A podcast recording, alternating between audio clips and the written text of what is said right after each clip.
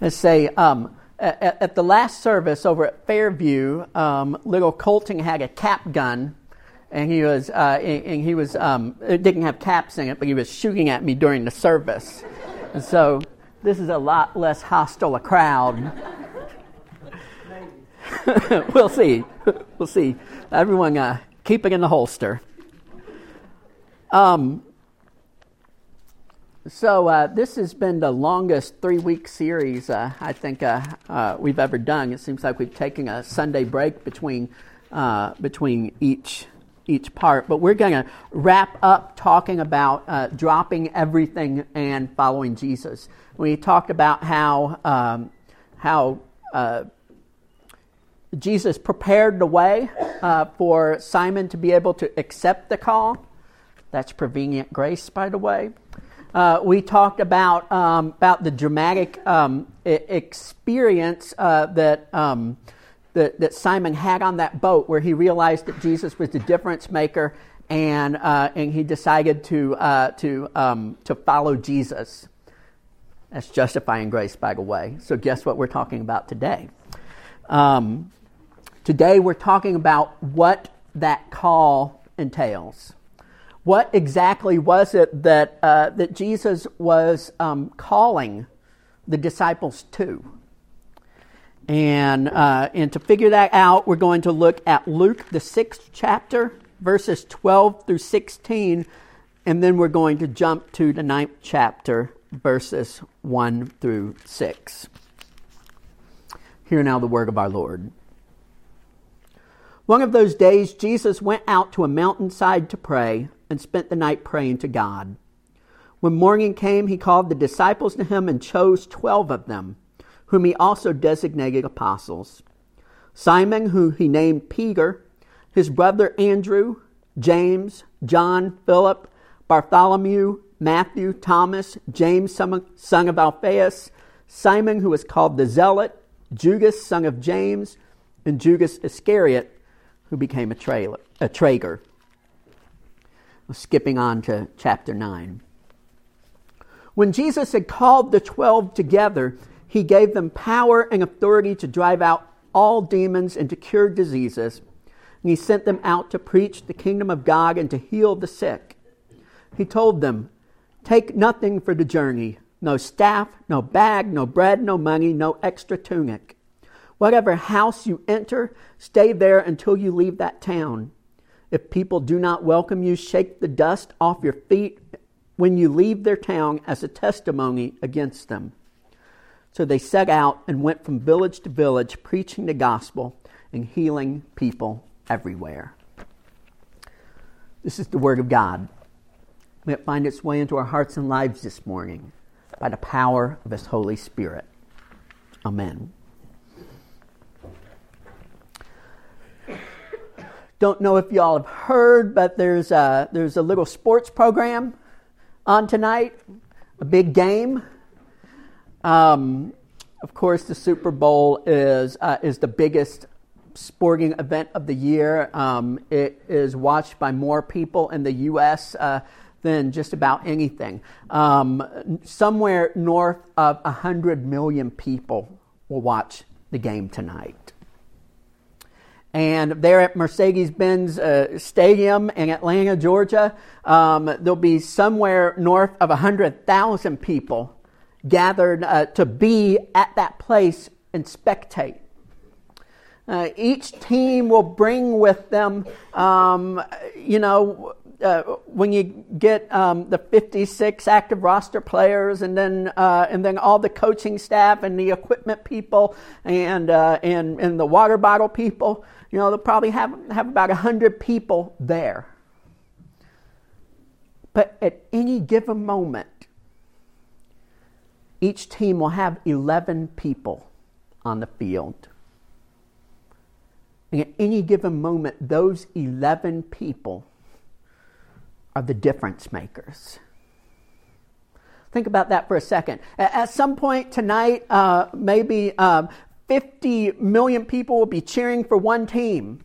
And, and, and, the, and the quarterback will uh, throw a, a Hail Mary pass, and we'll all be shoveling our guacamole and eating our wings, and we'll stop for a second.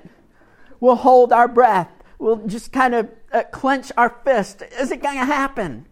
And all those people in the crowd, probably 50,000 of those people, will be, be rooting for this ball to get to where it's going.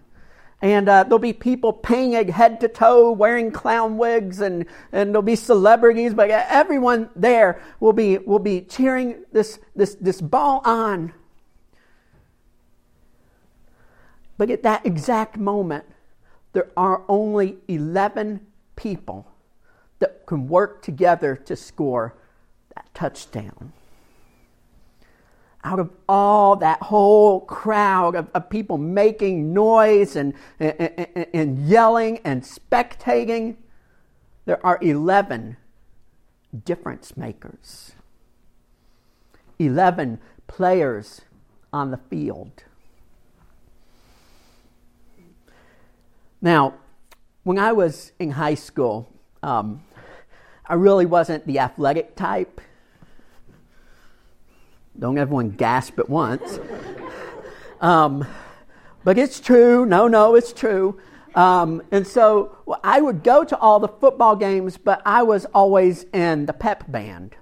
Uh, I, I, I, played drums, and, and whenever, uh, whenever the team came out on the field, we were the, we were the Paintsville Tigers. And so we'd always play Eye of the Tiger when the team came out onto the field. And then um, if, we, uh, if, we make a, if we make a great tackle, uh, we'd play Another One Bites the Dust. And then, uh, of course, when, when we got that touchdown, we'd play the fight song. And I, would show up faithfully to, to, to every game and, uh, and, and, play my part, and, and, and we'd cheer, and we, we do our songs, and we make a lot of noise. And then at the end of the game, if we did well, I'd come home and I'd say to mom and dad, We won! And uh, if we didn't do so well, I'd come home and I'd say to mom and dad, we lost, right? We, we won. We lost. But the truth is, for all the noise I was making up there in the stands, I had zero impact on the actual game. For all the, the, the sick, awesome drum rolls I was doing, I wasn't putting a single point on the board. Because at any given time, there were 11 difference makers for the home team.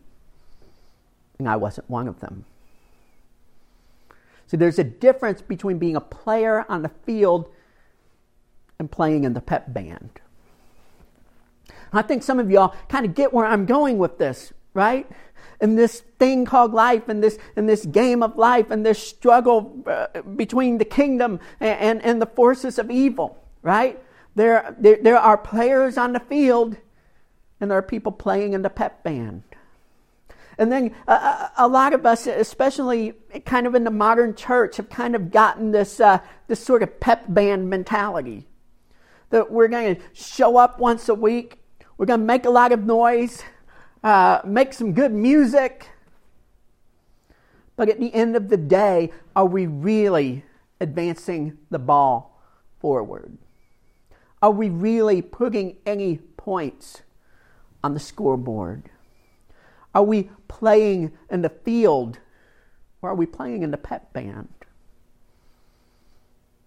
It's a good thing for us to think about this morning. A lot of us uh, a, a, lot of us have, have sort of carried on this pep band mentality. We, we see that the church is sort of the pep band and the, those people that uh, raise their hands and say, I'm called into ministry. Right? We, we, we think of those as the players on the field and we cheer them on and we, we clap and we encourage them.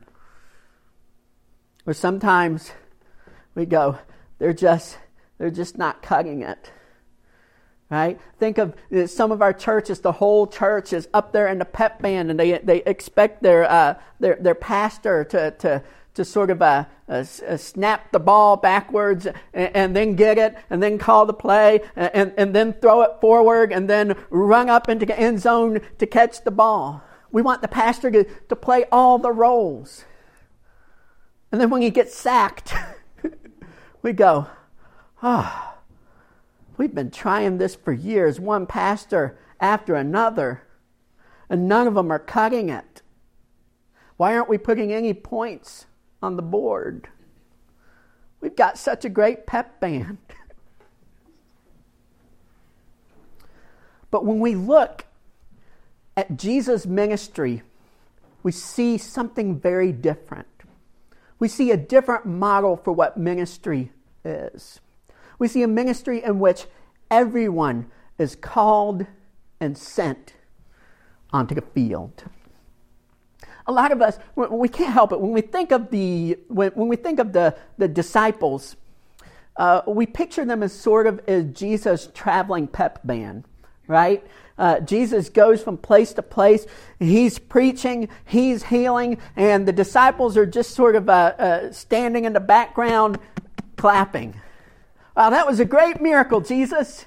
You, you really uh, pushed those demons into those pigs. They went off the cliff. That was amazing. J E S U S. Woo! But when we actually look at the Gospels, we see a very different picture. Look again at, uh, at chapter 9, verse 1. When Jesus had called the 12 together, he gave them power and authority to drive out all demons and to cure diseases and he sent them out to preach the kingdom of God and to heal the sick. Jesus called these disciples and then he sent them out. He called them, then he taught them, then he equipped them, and then he sent them out. He sent them out to do the things that he was doing. He didn't just have his disciples stand around and watch him heal people. He gave the disciples his power to go out and heal others. He didn't just have the, the, the disciples uh, stand around and listen to him preach and, uh, and try to memorize it so they could write it down later someday. He sent them out to preach. Jesus didn't call disciples to be part of his traveling pep band he called the 12 to be his starting lineup, to get out there into the world and to put points on the board. Now, that's just the 12, right? I, I, mean, the 12, sure, Peter, James, and John, they all like have saint before their name, right? Like, oh, surely, surely, you know, um, th- those are those are the people in ministry, right? But the rest of us, what about all those other disciples? He didn't send them out, right? You know, surely there's a, there, there, there's space in the church for people that uh, that are just kind of the, the pep band and, and just just come get fed and there's only one problem with that theory. In the Gospel of Luke, you only have to flip forward one chapter. Chapter 10, at the very beginning, Jesus does it again. Except this time, instead of calling 12 people, he calls 72. 72 of his disciples. He gives them pretty much the same speech and then sends them out to preach the word, to proclaim the kingdom of God, and to heal. And I think we get these two, you know, instances in the gospel because uh, the gospel writers want to give us the speech that, that Jesus would say when he sent people out. But I kind of think this was his MO. I think he was constantly doing this. He was calling people, he was equipping them, and he was sending them out. You know, most of us, uh, you know, the Gospels, they kind of put this, uh, this tight lens on Jesus, right? Because the Gospels are all about Jesus, how he lived, what he did.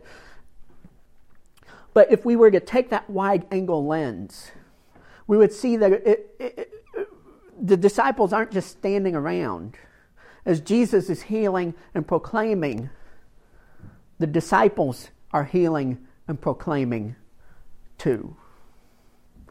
See, Jesus called the disciples and then he sent them. He called them and then he equipped them, he, he taught them, and then he sent them.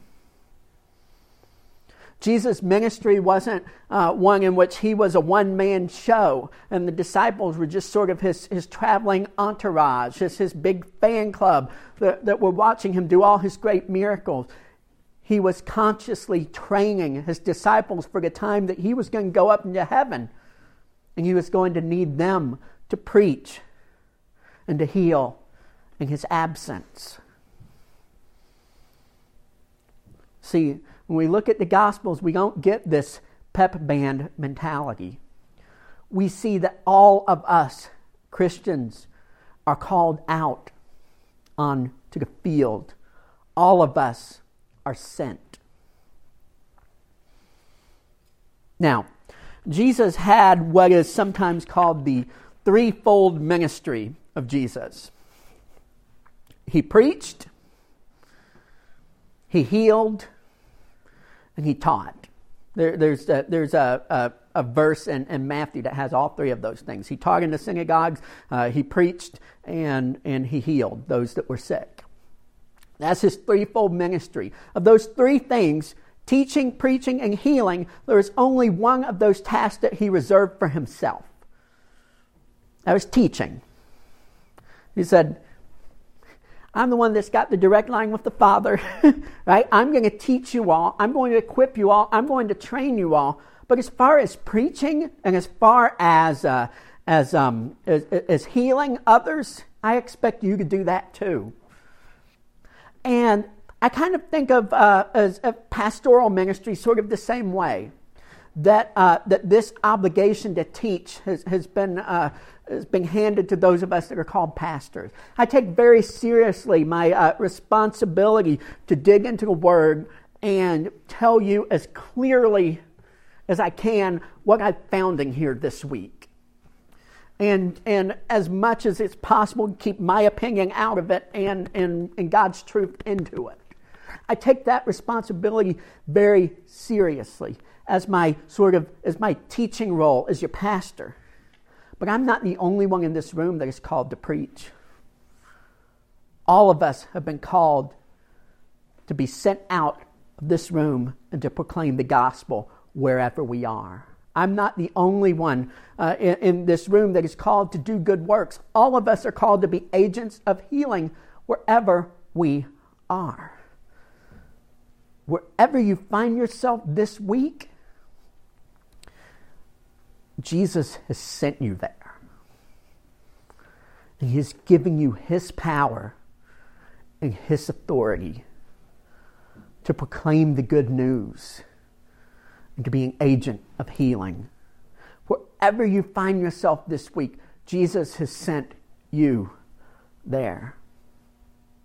Have you ever been in one of those situations where um, you wish you wish you had your pastor like uh, maybe maybe you're at work and and somehow the conversation turned to like uh, like like the things of God. Sometimes conversations just do that, right? And uh, gosh, I wish I, I wish the minister were here. And, and, and, and, he'd know what to say, and, and he'd speak into this conversation. Or, or maybe um, the way people are talking, it's it, it, it's almost abusive and it's gossipy, and and and you know that, that, that the things that are being talked of aren't aren't godly, and and, and that you should stick up and you should say something, but you're not sh- quite sure you have the words, and and you just sort of say, "Gosh, I wish the minister were here." He, you know. You are the minister. You are called into ministry. Wherever you find yourself, Jesus has sent you there. I'll help you however I can, right?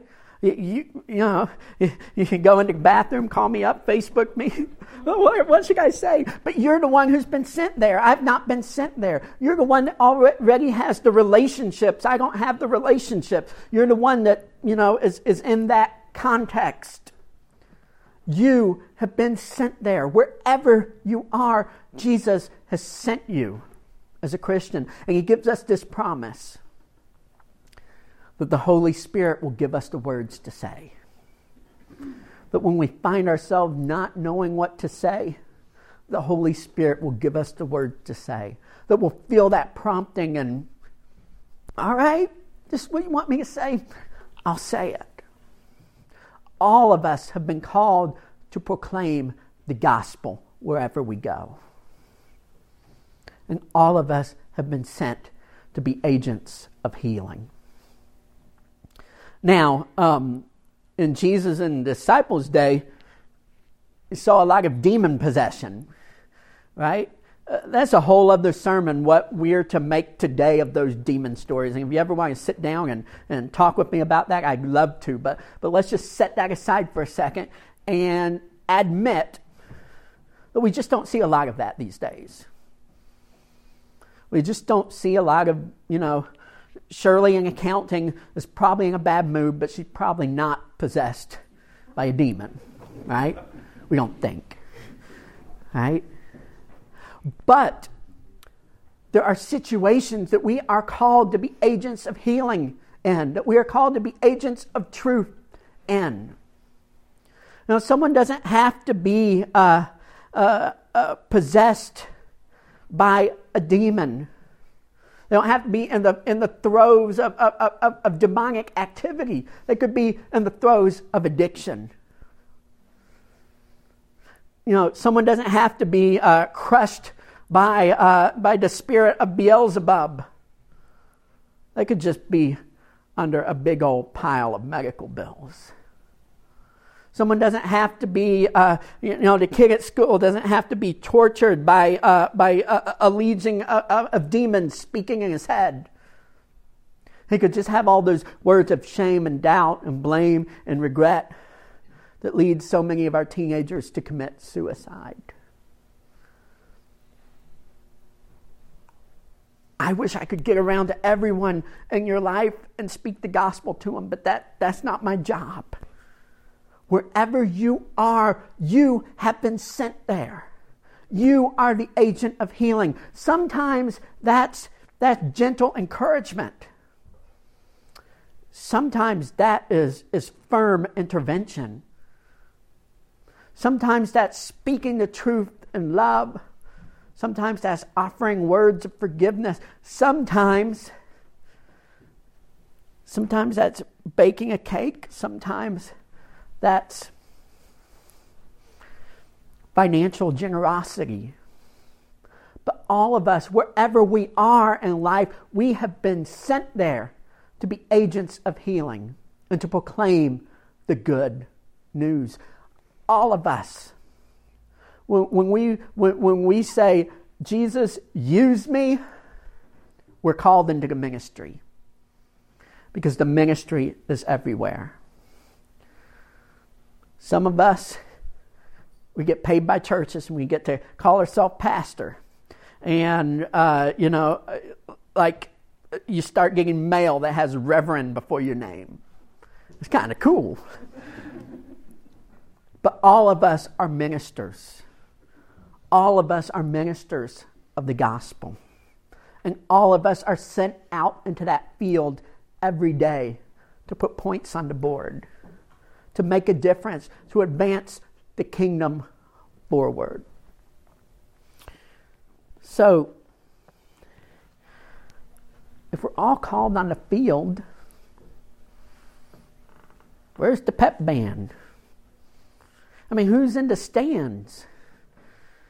I mean, isn't that kind of important to have people in the stands kind of, kind of cheering us on, encouraging us, and, and, and, and sending us forward?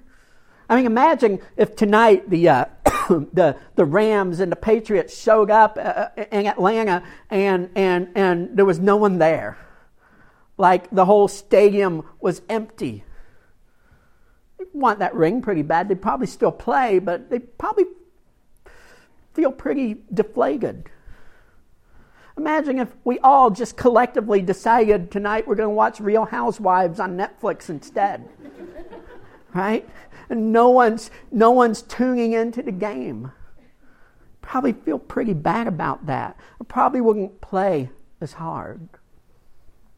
Don't we kind of need the pep band? Don't we kind of need people encouraging us out on the field?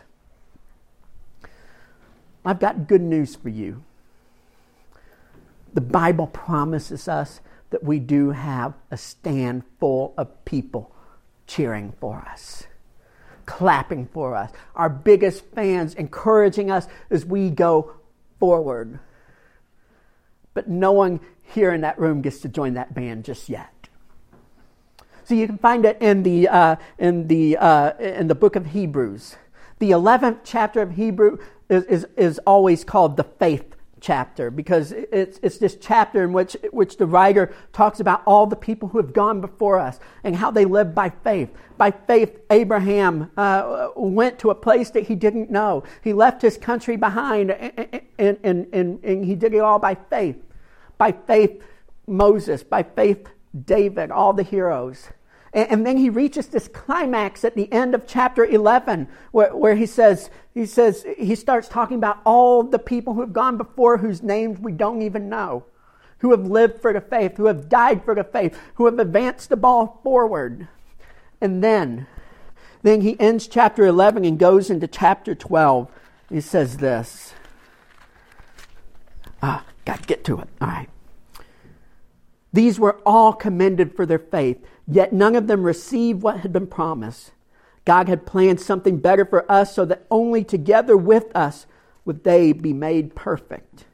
Therefore, since we are surrounded by such a great cloud of witnesses, let us throw off everything that hinders and the sin that so easily entangles, and let us run with perseverance the race marked out before us. Let us fix our eyes on Jesus, the author and perfecter of our faith. See, as we go out on this field, we are surrounded by this great cloud of witnesses. All the Christians who have come before, all the people who have come before who have run this race, who have fought this fight, who have played this game, they're looking down on us. And even as we, uh, as, as many of us right now are going through times of grief, some, some of us have lost people just very recently. Um, we've lost people a, a, a, year or two ago. Some of you, it's been several years, but it's still fresh. Some of you, it's been many years. But we, as we go through that grief, we also, we also, as Christians, hold on to that hope. That now, that now the pep band has one more member. And, and, and they are watching us and, and they are cheering for us and they are cheering us on as we continue this walk of faith.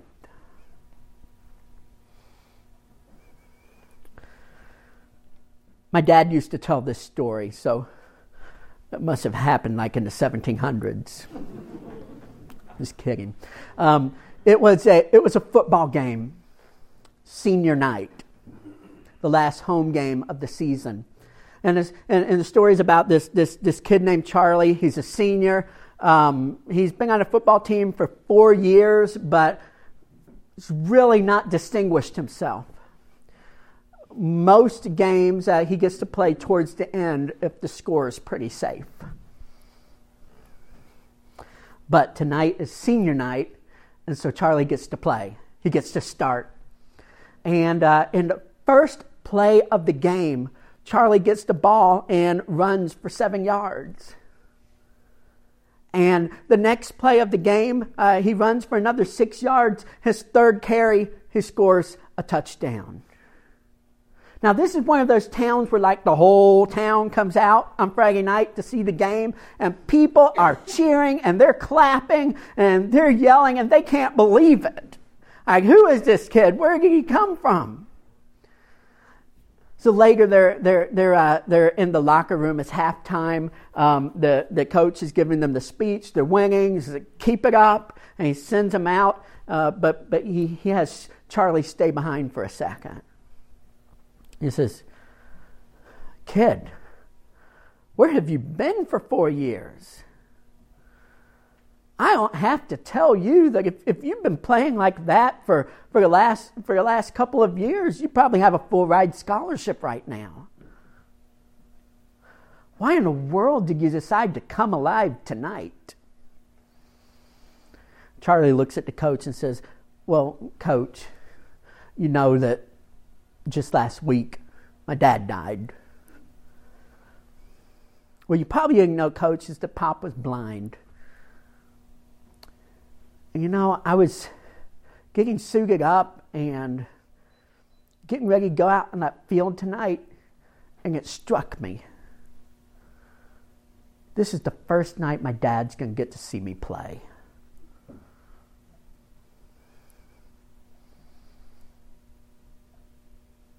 Who is it for you? I wonder. Who is your biggest fan up there in the stands cheering you on? Because I got to tell you, boys and girls, I'm not going to mince words. We are getting our butts handed to us out there. The other team, I mean, they're racking up the points. I know some of you are in your fourth quarter and some of you are just getting suited up, but man, we got to get out there and we got to win this thing. You know who we are? We're the church. We're the bride of Christ. We are the body of Christ. The gates of hell cannot prevail against us. Now, I want each and every one of you to straighten up. I want you to stand up and suit up. And I want you to go out there and win us a football game. Woo! In the name of the Father, and of the Son, and of the Holy Spirit. Amen.